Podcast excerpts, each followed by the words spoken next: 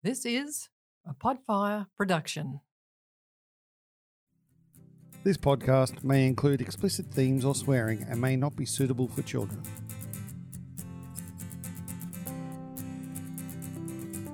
The world is full of amazing people, and once a week I get the opportunity to interview one of them. My name is Brett McCallum, and this is Awesome Humans.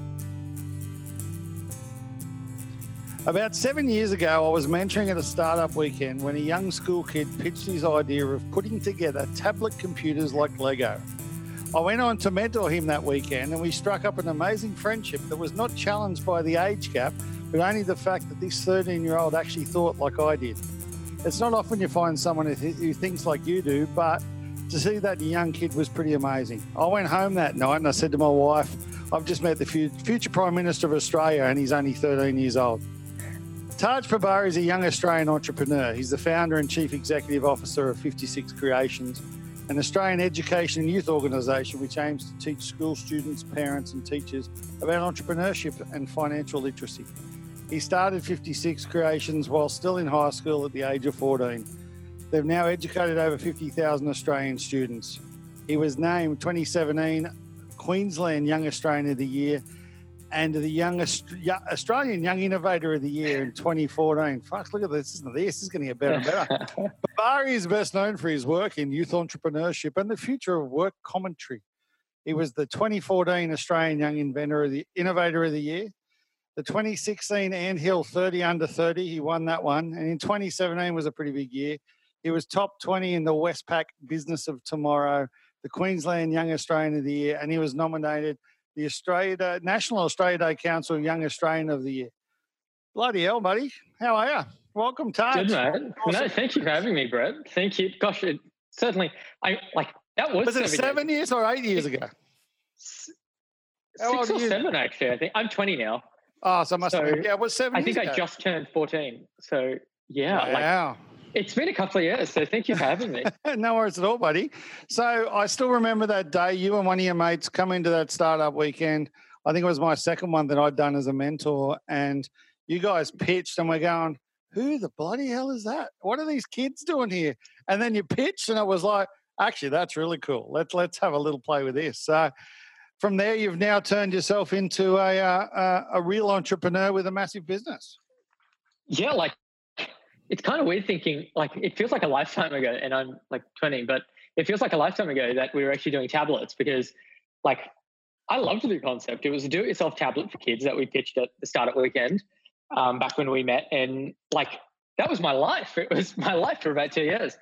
Uh, and um, i guess yeah kind of over the last couple of years we've transitioned to kind of focusing more on entrepreneurial education and getting young people focused on starting your own business and learning some really incredible transferable skills, um, which we think are fundamental for growth and development. So no, it's been a it's it's it's been a it's been a crazy couple of years. So so let, let's go back because this this podcast is all about you. We want to hear who you are, where you're from, and all that sort of stuff. Mm. And this this is this is one of those questions that I ask everyone when we first start: is how far back can you remember? Like, what what's your first sort of ever memory you can think of? Like in the world of business or no just in life. Uh, uh, in life.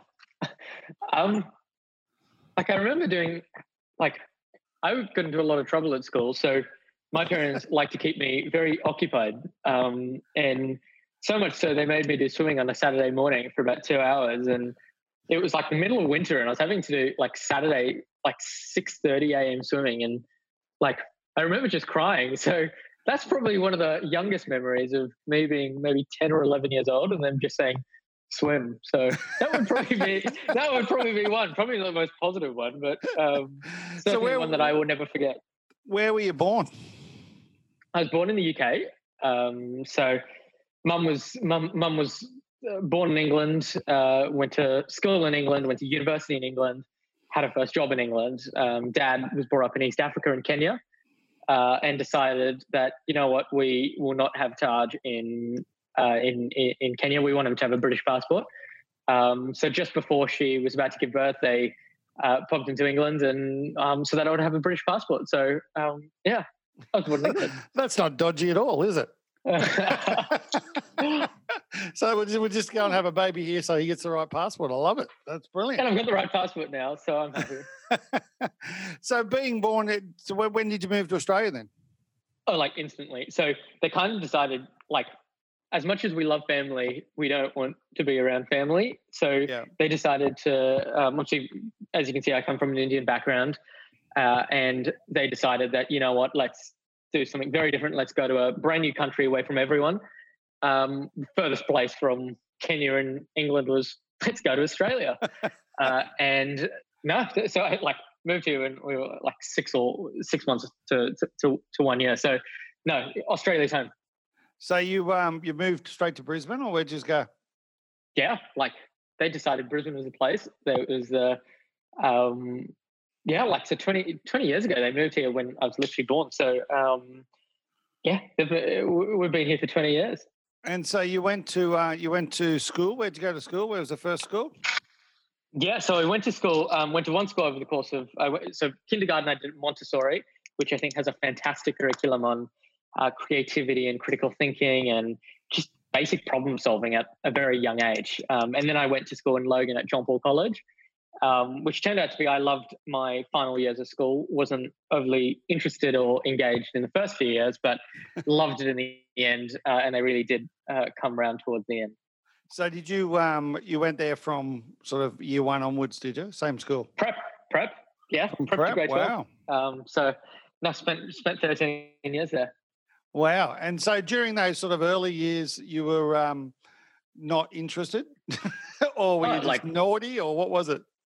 Yeah, like naughty, disinterested, didn't enjoy. I just could not connect the dots. Right, um, sitting in the classroom doing things like uh, long division, to me did not make sense because in the real world, I can't remember the last time I've ever had to.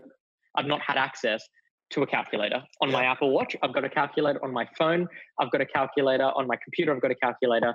To me, I just could not understand that if our generation is going to be based around the digital economy, there's never going to be an instance where we don't have access to a calculator. Uh, and really, we should be spending. My idea was, well, let's spend more time applying this knowledge rather than just reciting it. And I think looking back now, that was probably why I was so disengaged because I just could not see the purpose behind the work that I was being asked to do. And do you think it's because no one could explain it to you as well? Like no one could explain if you question them, because a lot of teachers and a lot of these people don't get questioned. They just that's what you do. And is it because you questioned them? Do you think that's the reason why um, that that sort of put you on the naughty side of things? like to be completely honest, I like pretend I I don't think I ever questioned them. I never I was never vocal. I was like I just wish there was I guess a slightly more real world understanding behind the work we're doing. Um, in the sense, today we're going to be learning about um, say long division because not just for the sake of learning, but Yeah. we're going to be learning this because um, we're going to be teaching long division to teach you about problem solving. And this is when you're going to need these sort of skills in the future. Because I think a lot of the teachers do want to teach creatively. A lot of the teachers do want to kind of teach in a very entrepreneurial way. But the education system is obviously incredibly crammed. There's a lot of content that teachers are being forced to teach, despite them not actually believing they're a core skill.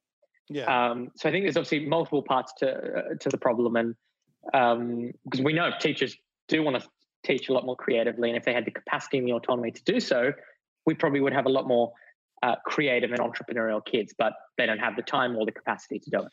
So, but let's go back to when you were like a, a youngster, because you're not that old now, Yeah. but when you were like a lot younger, when when you didn't know this stuff, but this stuff was still going around your head, and Yeah. you're still questioning things. And do you take that home? Do you uh, do you sort of go home and say, "Hey, mum, why the hell am I learning this?" Or is it just something you just kept embroiled in yourself? You know what I mean? I kept it completely in my head. I never spoke about it. I was a quiet kid. I was a nerd growing up, but not a clever nerd. So, like, I didn't. I was an Indian. I had brown skin. Um, I loved technology, so I knew I was the brightest in the when it came to computers and ICT. But Yeah. I had no clue about any other subject, um, and I didn't know how to communicate. I didn't know how to speak. I didn't know how to like talk to people. I didn't know how to convey my ideas. So, like now, as as you said, looking back at it, I can kind of see well, purely the issue was I could not connect the dots.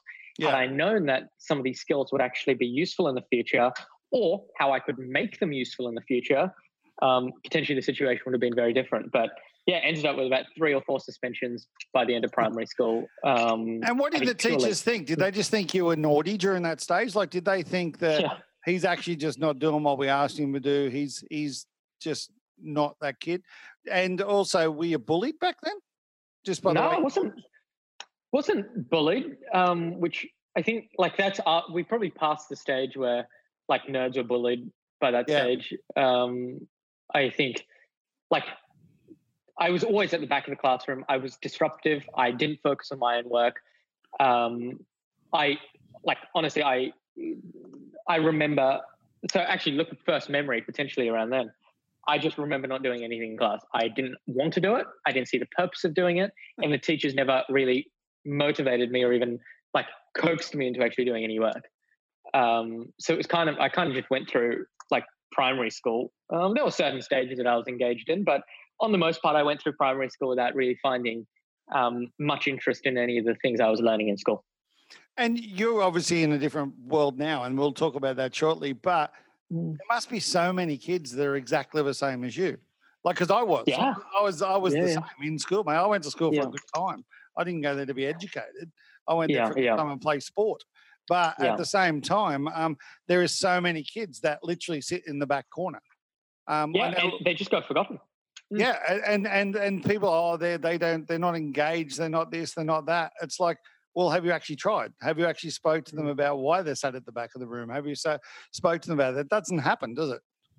like and the core problem behind it, it it doesn't happen i was one of the kids who was um, certainly uh, fit that criteria the reason it doesn't happen is because you've got one teacher to 30 kids like how can one person manage 30 like a workplace doesn't even do that um, how can you expect a teacher who's paid very low compared to the work they do to actually manage to look at the individual needs of students when they've got 29 other kids to, to deal with. So the root of the problem really is class sizes. Um, and that's, but yes, it does happen and it frequently happens because like we just, it, it doesn't make sense to manage for one person to manage 30. Um, there's a reason workplaces don't do it and it's for that one reason. You can't do it. Yeah, and that's what's 100%. happening in education. And so, when did things start to change for you? When did you sort of, well, when during, obviously at 13, you met me and that changed your life. But other than that, when did things actually change for you? When did you realize uh, I probably should apply myself now or, or those sort of things? Well, okay, so I had a tech blog at the age of 11 that I started uh, where I was writing reviews about the latest electronics. So on weekends, my hobby, I wasn't into sport, I wasn't into academics.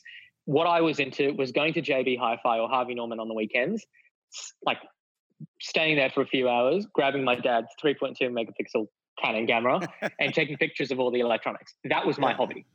Um, I loved doing it, I enjoyed it, and I did it. Um, so at the age of 11, I started a tech blog where I'd be writing electronic reviews about the electronics sitting in JB Hi-Fi and Harvey Norman and whatnot. And I kind of that was probably like the first time I kind of realized, and that was in grade four. We got our first computers at that age as well, and that was probably the age where I was like, you know what, business might actually be for me because I'm enjoying like writing reviews. I'm getting paid for it because Google wants to put like Google asked me to put ads on the website um, because they saw the amount of traffic the website was getting. Um, like that was kind of the moment I was like, this is kind of cool. Like I might not necessarily be, I might not necessarily be that consistently disengaged human. I could actually have uh, some sort of life outside of the classroom. I can still be incredibly disengaged in the classroom, but I can actually have a life outside of the classroom as well, um, or at the back of the classroom. And that's exactly what I did for a few years until we met. what, what sort of traffic were you getting at the age of 11?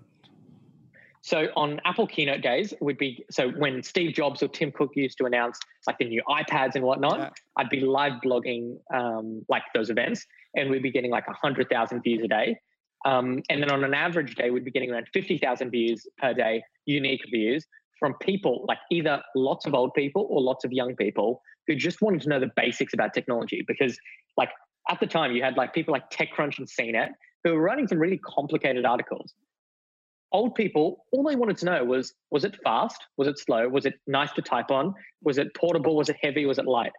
I didn't know any different. I didn't know about whether the graphic chips were um, good or not. All I knew was did it look cool? Was it fast? Was it slow? Was it heavy? So I was writing most basic reviews based on my understanding, and lots of old people wanted to read it because that's all that that's, all, all they cared after. about as well. So, Um, well, so what got was really mum and dad audience. doing during that time? Well, they're, they're obviously starting to see their kid now. He's getting 100,000 views online on a daily basis. Did they understand? Like, I, I've met your mum and dad, and and Yep. What, what, what were they thinking during this time? Or were they just worried about you, say, threw you in the pool and made you swim? So, mum followed a very traditional pathway. She was pushed to do very well in school, ended up doing quite well in school, went to university, did her traditional university pathway, did an internship, junior job, middle, senior. So she followed a very, very, very traditional pathway. Yeah. Dad couldn't afford to go to university. He finished school, went straight into employment. So kind of had two, like, mum was like, you should do well in school. Um, mum's parents were also like my grandparents were very big advocates for that pathway as well. Um, and then like dad was a bit more like like don't get expelled from school, but we don't really have an issue with what you're doing. But like I had no intention of telling him I was doing this tech blog because like I was on probation. So like one step out of line at school, like I would have been like out of the place. Um, and they always threatened me with like, we're going to send you to some like really like rough schools. So I didn't want to get expelled. I just kept getting myself into situations where I was getting into trouble. Um, so like I didn't tell them for about three months, maybe. Um, didn't tell them anything. Um, it was more just like um, had this blog, was doing in the background at the back of the classroom. Like I had my dad's camera, so he knew I was taking pictures of them. He just didn't know where what I was doing with them. Um, until like it was three months into the website, Google actually recognized the amount of views this website was getting because we were hosted on a blogspot platform. So it was on a Gl- Google like Platform, hosting yeah. system.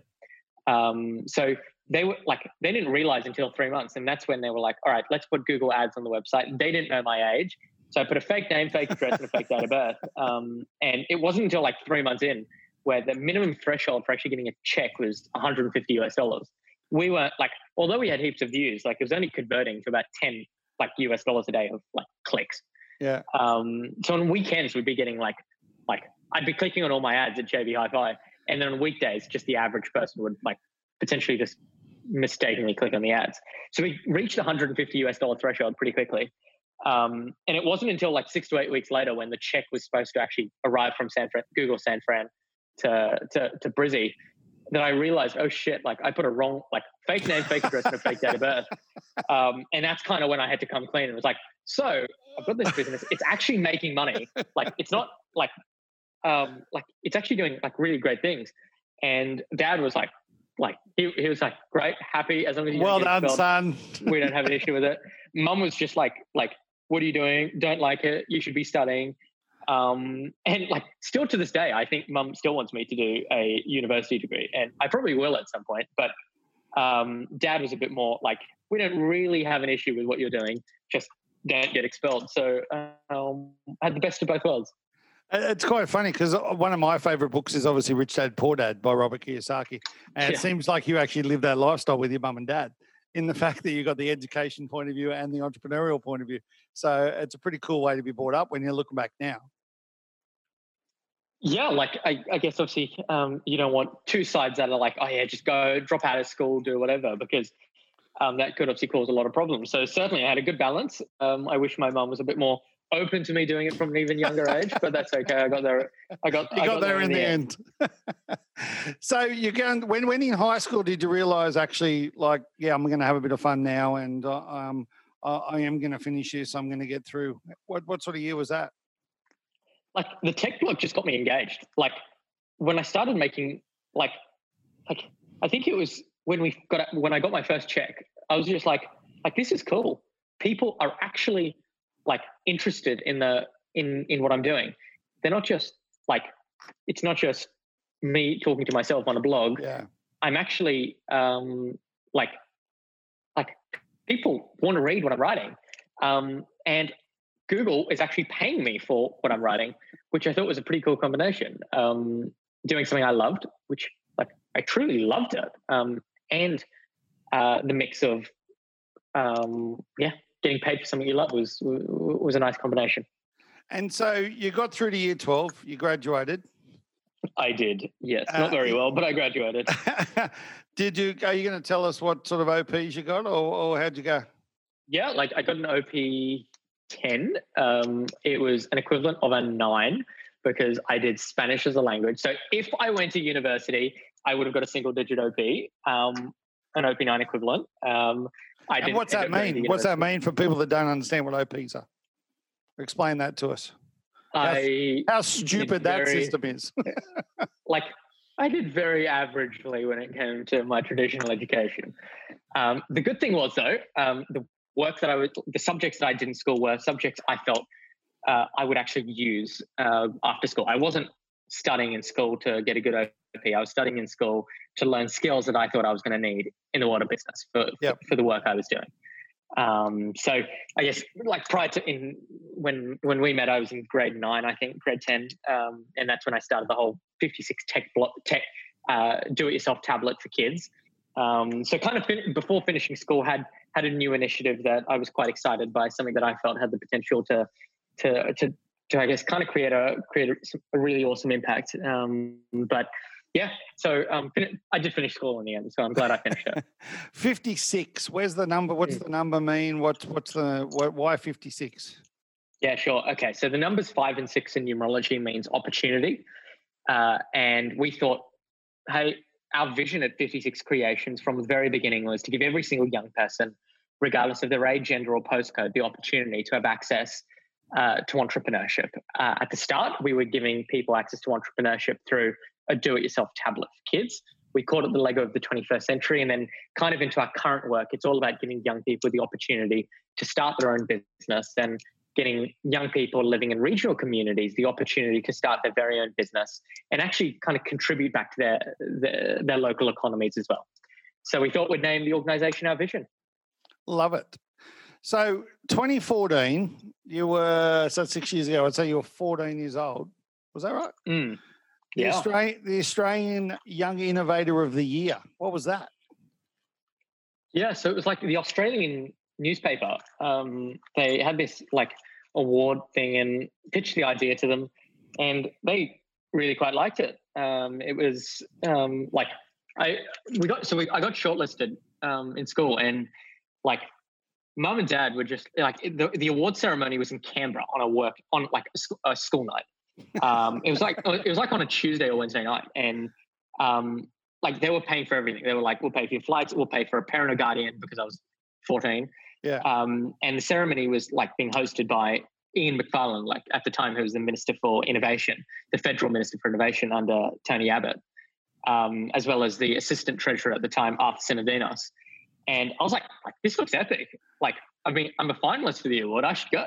Yeah. And um, mom and dad were like, no, uh, like you've got school. Um, and like they literally said you can't go. Um, and like they probably thought I wasn't going to get the award. Um, and I didn't even like after they said no, like they asked for RSVPs like months before. Um, so like we, I had to say no because like I couldn't go on a plane to Canberra by myself. Um, and we said no, and I like, I just completely forgot the ceremony was on, and like I think the Australian magazine like tweeted them like an article saying I'd won. And I was like, what? Um, and like it was presented by like the assistant treasurer um, as well as the minister for innovation. I was like, bloody hell, I should have gone. Um, and so that was a cool award. It gave us So a lot of media coverage. What'd you win? A trophy? Cash? Yeah, so we got some cash and uh, like a really cool trophy. Um, like I don't know where it is, but it was incredible. It Oh, was really? incredible trophy. Um, like it was like the Innovation Awards trophy um, with my name on it. Um, so it was really cool. And I think like yeah, so we got some cash, which was some seed investment I bought. I always had on my visualization board from a really young age that I wanted a MacBook Air 11 inch, and I don't like I, I don't know if it was like it might have been 10 or 20 grand or something. Um, and the day it got transferred, it was my school holidays.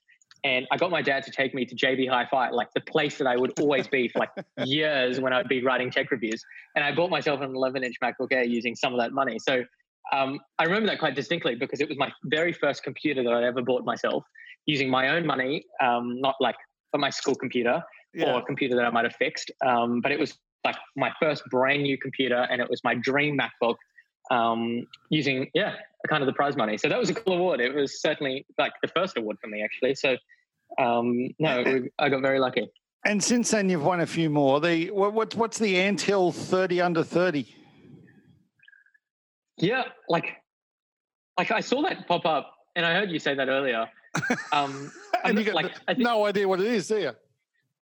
I, I, I googled it just before. Um, so, like, I, I, I can't speak too much about Anthill, but the the one I think I was really um, honoured to obviously be presented with was um, Queensland Young Australian of the Year. That was something that um, that was really in 2017, yeah. Yeah, yeah. Um, it opened up a lot of doors for our organisation. Um, it helped promote our, um, I guess, some of our youth unemployment work with actually working with kids who, who can't afford, um, I guess, an education or afford an entrepreneurial education in particular. And I think that were like just super lucky to be presented with that award, but it's a, it turbocharged um, the work we were doing in regional Australia, which I think I will forever be grateful for because it's opened up just amazing opportunities for us, as certainly a lot of the kids we've worked with as well. So I can't, I can't speak too much about the Anthill one, but um, certainly the the Australian Year one. Well, that's um, got to be was, pretty yeah. special though. Like, and I know your mum and dad are, are, sort of you should go to university, but to win the Queensland Young Australian of the Year, they must have been pretty proud of you. Yeah, like um, like it was presented by the premier at the time. We got tea with the prime minister. We had like afternoon tea with the governor general, um, and like just being around some of the people. Um, that cohort was just like it was nuts. Like um, you had the prime minister sitting in front of you. Um, people were more interested in, say, the other Australian of the years um, than like Malcolm Turnbull was sitting there by himself. Like I've got a picture of um, my like my sister and my mother in the prime minister's courtyard. No one was talking to Malcolm Turnbull. Everyone was with all the other people, and he was just there by himself. Um, which probably like it's a good like it's a uh, reflection now, really, of his, a good reflection of his prime ministership that he was always in obviously a, a very isolated place within his party. But um, I think like it just opened up doors for our organization. It was incredible. We were able to expand our work from like during that one year, I think we worked with about 25,000 kids. And that was just as a result of that award, um, which was just unreal. So, like one year to work with 25,000 kids was something we never thought we'd be able to do. And that happened in 2017, 2018. That's amazing. And then you, then you got nominated for the Young Australian of the Year on Australia Day. You go down to Canberra. And yeah, mate, that must be a pretty, uh, pretty surreal feeling as well yeah, it was cool. Like it was like it was incredible. Um, just seeing how government worked, um, like getting to meet just everyone. Like like it's very unusual to have all the ministers, like the cap, the federal cabinet ministers, in one place, and like like it it literally just boosted our work on so many levels. Um, which like I don't think that that award does carry like it gets a lot of okay maybe not a lot but over the years, it's carried, it's had some interesting press. Um, but I know as someone who was part of that process, um, it boosted our work and allowed us to impact a lot more people than if we hadn't been awarded um, that, that recognition. So, look, it boosted our work. It allowed us to get into the schools of a lot more young people and get to communities that we would have never had the opportunity to get to. So, look, I think uh, that opportunity was a once in a lifetime. Mm. It's really interesting talking to you because you it's never about you, right? It's always we, the company, all this sort of stuff. And these are accolades that you've got, that you've won, that you've been nominated for. And I understand you're surrounded by really good people. And don't get me wrong, mm. not, I, I don't mean that as a negative, but it just goes to show the type of person you are. That it's not all about you. It's it's uh, we're doing this for a greater cause. Oh, I love my work though. I I, I, I, I am very proud of the work we've done. Um, and like I think I've got the best job in the world. It's it's like whether it's like uh, in terms of my personal, um, I guess, kind of. Uh, I like. I just love it. Um, I, I, love what we do, um, and I think that's probably what makes makes it probably a lot easier than say obviously working in a job that you don't necessarily love. And you're um, doing you're doing what you like, want to do. That's why, isn't it? It's it's something that you really actually want everything. to do. Yeah. Yeah. Like everything I do now, I only do things that I really want to do. Um, and if that fits into, I guess, kind of the, the, the, the makeup of our organization, then fantastic. Um, because I do love what I do. There are some days that I I'm tired. There are some days that I'm stressed. There are some days that I uh, there are some elements of the work that I don't like doing. Um, but 99% of the time, 99.9% of the time, I love what I do. Um, just because it's a new day every day. It's it's, it's exciting work. And you're now becoming a uh, commentator on the future of work commentary and all that sort of stuff. Um, you're now you're still thinking the same way you were when you were a young kid. Like, why, why aren't we learning this stuff? Why aren't we doing this stuff? Why are uh, the school education yeah. system's broken? We know that. I, uh, yeah. I am a, I'm a big advocate for the fact that it's shit and it needs to be fixed. And at yeah. the same time, is the fact that kids need to be listened to. Uh, we we do a uh, Australian Business Week every year. They do some stuff in schools, and we go mentor in the schools. And one of the yeah, things nice. I, I, always do is I always pick that kid sitting at the back of the room that no one talks yeah. to.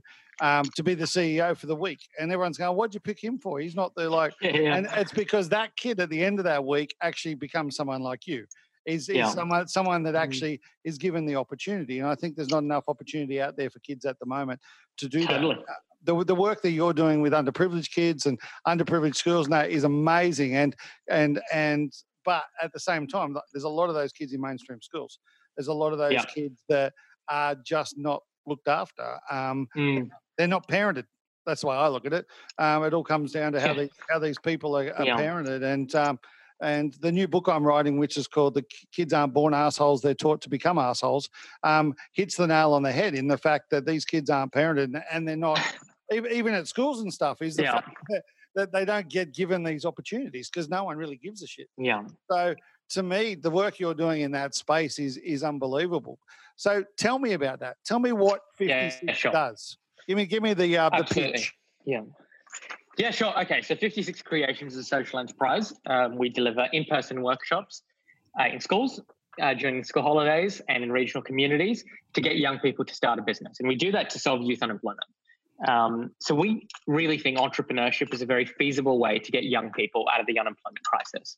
We're all affected by unemployment. You and I pay for it, uh, like with our taxes. Yeah. Um, the young people who obviously uh, they experience it. Um, a lot of them uh, as you said, um, they're in some incredibly difficult situations in many cases because their parents might not necessarily have the financial literacy to guide them otherwise.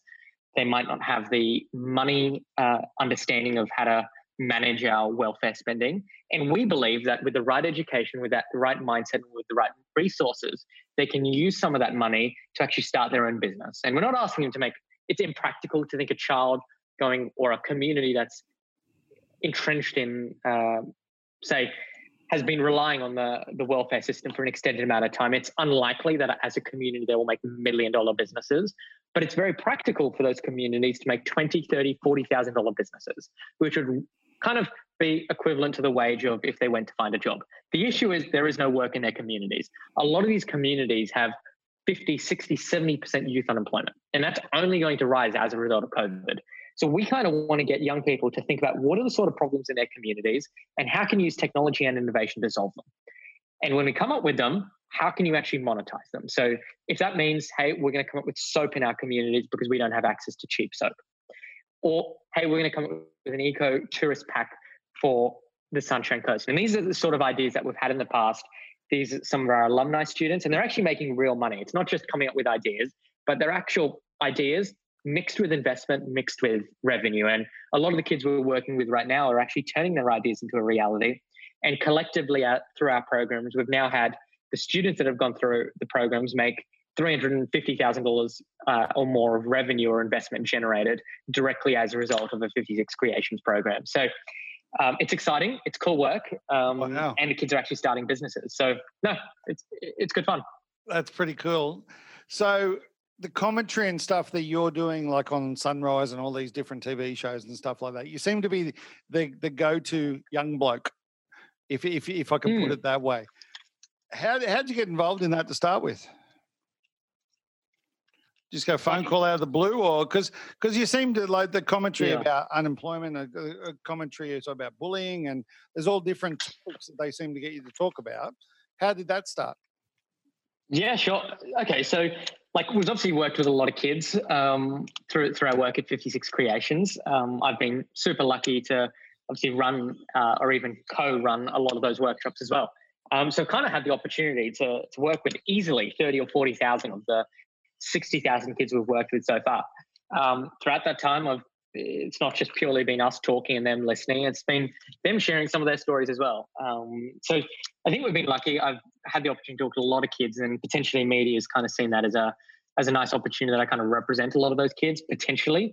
Um, we also conduct research at 56 Creations, um, okay. where we go out, we conduct, and it's not we we commission it, and it's done through external agencies so that the results aren't biased.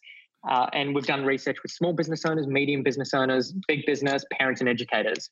And we do that on a regular basis where we kind of talk to them, well, what are the skills that you guys are going to need from your workforces of the future? And a lot of that research does seem to be quite newsworthy because it is a very, it's, it's, it's an interesting topic.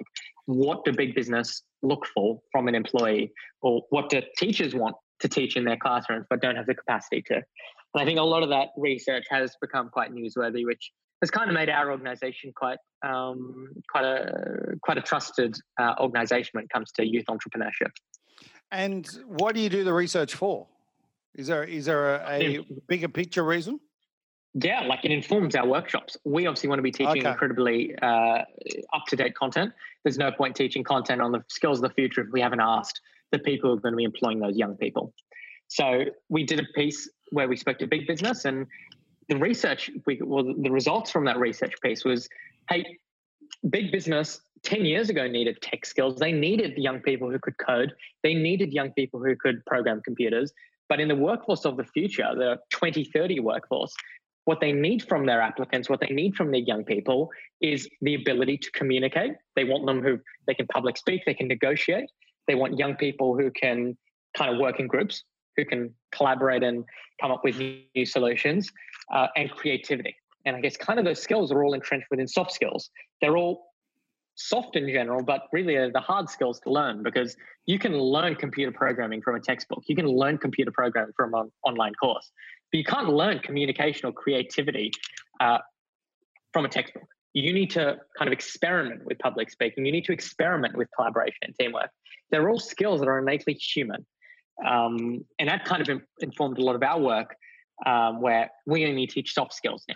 Our work is based around teaching young people about creativity, about teaching young people about communication, about teaching young people how to work in groups, uh, because that's those are the skills that kind of employers want and employers are demanding. And so the the group you've got together at 56, your crew, yeah. they all seem sort of around your age. You haven't got any old diggers like me.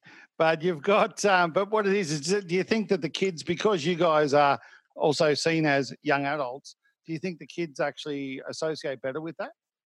Yeah, like we're developing for content for kids by kids.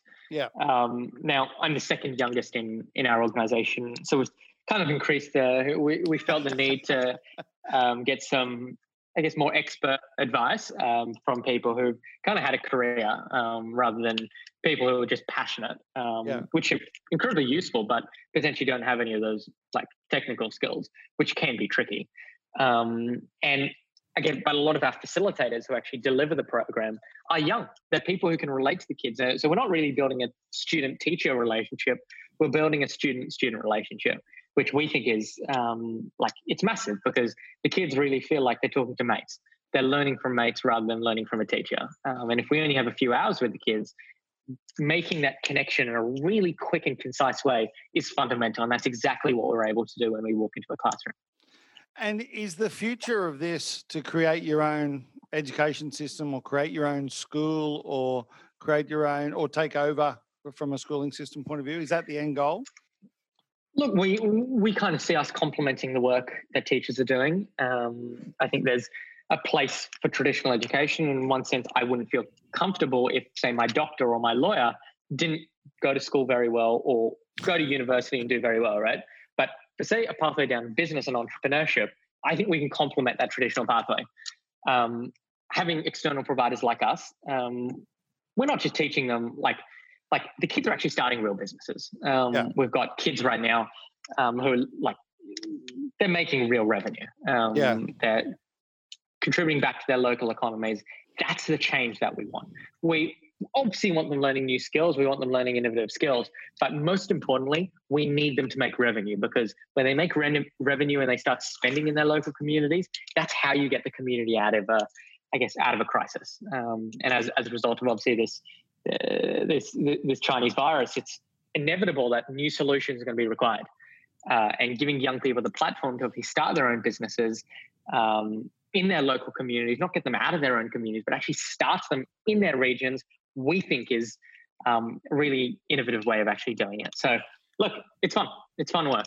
I, th- I think you find though some old skills are required as well. Some yeah. skills that have, that we've lost. Some yeah. so the manufacturing industry, these sort of industries that we've actually sent offshore.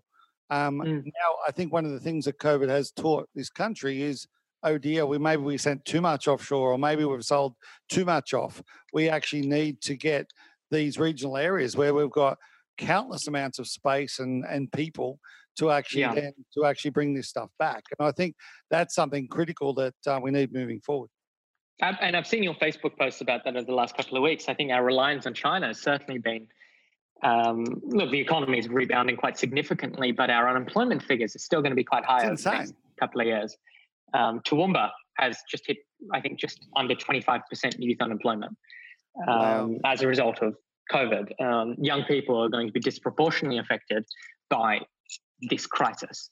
Um, and as you said, the opportunities are endless, right? The advanced manufacturing industry, we don't need to compete on price. And I think um, the Minister for Industry, um, Karen Andrews, made a speech about this in the National Press Club last week that Australia can't be competing on price. We've got to be competing on, I guess, our unique skill sets. And if we can kind of create a generation of young people who aspire to be in manufacturing, not low skilled, low paid workers, but high skilled, high paid workers in advanced manufacturing, where they're not like cheap goods, they're actually quite innovative goods.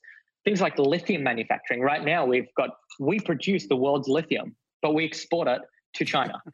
Um, and we get paid pennies of the dollar of like the cost, the, the manufacturing process of converting the actual lithium and turning it into batteries is the, like, that's the bit that costs a lot of money. And we send it straight to, to China. If we had, say, a strategy to bring some of that lithium manufacturing back, the lithium processing back to Australia, to me that would be exciting because that's promoting new industries, it's promoting manufacturing, and it's getting back people back into work. And they're not low paid. That's not low paid work because manufacturing in China, or lots of manufacturing in advanced manufacturing sectors in China, advanced manufacturing in Japan, they're considered high paying skills. Oh, definitely. Um, because it requires a unique skill set. Um, and I think that's an opportunity Aussies have. And that's something I really hope uh, and I have trust in the Australian government to obviously follow through with some of those things, as um, the the minister said in a press club address last week. So let's talk politics because, as I said to my wife that first day I met you, is that I think I've just met the uh, future Prime Minister of Australia. Is and you are very vocal, um, which I love, mm. and the the fact that you call a spade a spade, um, you call the Labor government on there what they shit they do, and you call the Liberal government on the shit they do as well. You're very impartial from that point of view. Can we see Taj Pabari one day in government? Look, it's an industry I've always been fascinated with. Um, I, I, I, yeah, I yes, yes or no, yes or no. yeah, it's yeah. certainly something I'd explore um, in the future. Um, I think there's so much government can do to help small business. So Australian small businesses uh, like yours and mine are the heart of our country. Um, yeah. It's the core to being Australian. It's, it's our Australian dream to own a small business, to contribute, to pay tax. And at the end of it, in times of crisis, we will look for support from the Australian government for all the tax we've paid.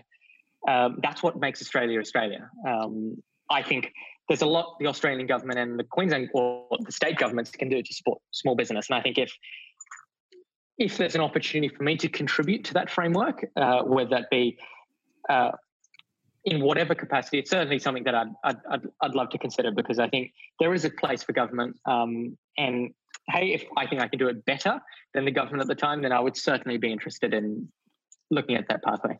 So, could we see a 56 political party in the future? Look, I, would probably pick a, a, major party. I consider myself quite, uh, quite, quite a centrist. I believe that young people uh, who are in a very disadvantaged situation should be given the tools, the resources, and the finances to get themselves out of that situation. But I also believe uh, the best government is a small government. Um, so I consider myself a centrist. I think that would still mean me joining a, a major party. Uh, but look, I think uh, I think what both the state government right now, on the most part, they're in a super unprecedented time. What Scott Morrison's doing on the federal part, and certainly what Palaszczuk is doing here in Queensland is admirable. They've done a good job, but they've steered us through potentially one of the biggest crises of our or of my lifetime, and they've done it really well. So, look, uh, right now I have no intention because we've got good leaders, um, but who knows what what that might look like in the future. Fair call. That was really well politically said as well, mate. So, if someone come up to you in the street and says, "What do you do? What do you do? What are you? Are you an entrepreneur? Are you a CEO? What do you do?" I'm an entrepreneur who teaches young people how to be entrepreneurs. Love it. What's an entrepreneur? I think an entrepreneur is someone who changes things. Um, I think someone who changes things to kind of push the world forward. Um, I think that would be my definition. It's funny. I, I did a lecture at Bond Uni once to this, this group, and I said, "You're uh, a lecturer now." Wow. Oh no, mate! I've just done a couple here and there. And I said to this group, I said, "What's an entrepreneur?" And this one guy yeah. said, "Oh, you start businesses." Another guy at the back of the room the other day means you're unemployed. And I said to him, Do you know what? That's the best answer I've ever heard because, yes, it means I'm unemployed. I never want to be employed. I never want my kids to be employed. Yeah. I want my yeah. kids to employ your kids. And this guy's just looked at me and go, Oh, fair enough. Okay. True. So, and, and that's the way I look at this thing. And that's the, the, the, fact that you're teaching people to be able to do that, I think is, yeah. is very admirable, mate. One, one, one more bit of advice I want from you before we go, before we get into the, the really hard questions. My 11 year old son, he's in year six, he's about to go into year seven what advice do you give someone of the age 11 for the next five years of their life? Try everything.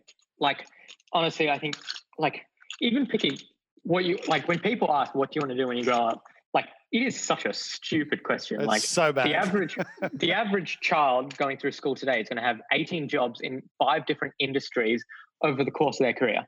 Like, what, even if you have an idea of what you want when you finish school, even if you do a business degree, on average, this generation will have five different, will have a like have a job in five different industries. Like to me, that's just nuts. Yeah. Um, and that kind of means you've got to be training young people to be resilient, adaptable in particular. Um, so really, the advice would be just try everything. Like put your hand up for everything. If you if there's a leadership position, go for it. If there's a um, if there's a opportunity for you to attend a conference, go for it. If there's an opportunity for you to meet someone new, go for it. If there's an opportunity for you to go with your mum or dad to a meeting, go for it. Because like you'll learn something new from everything, and just say yes to everything.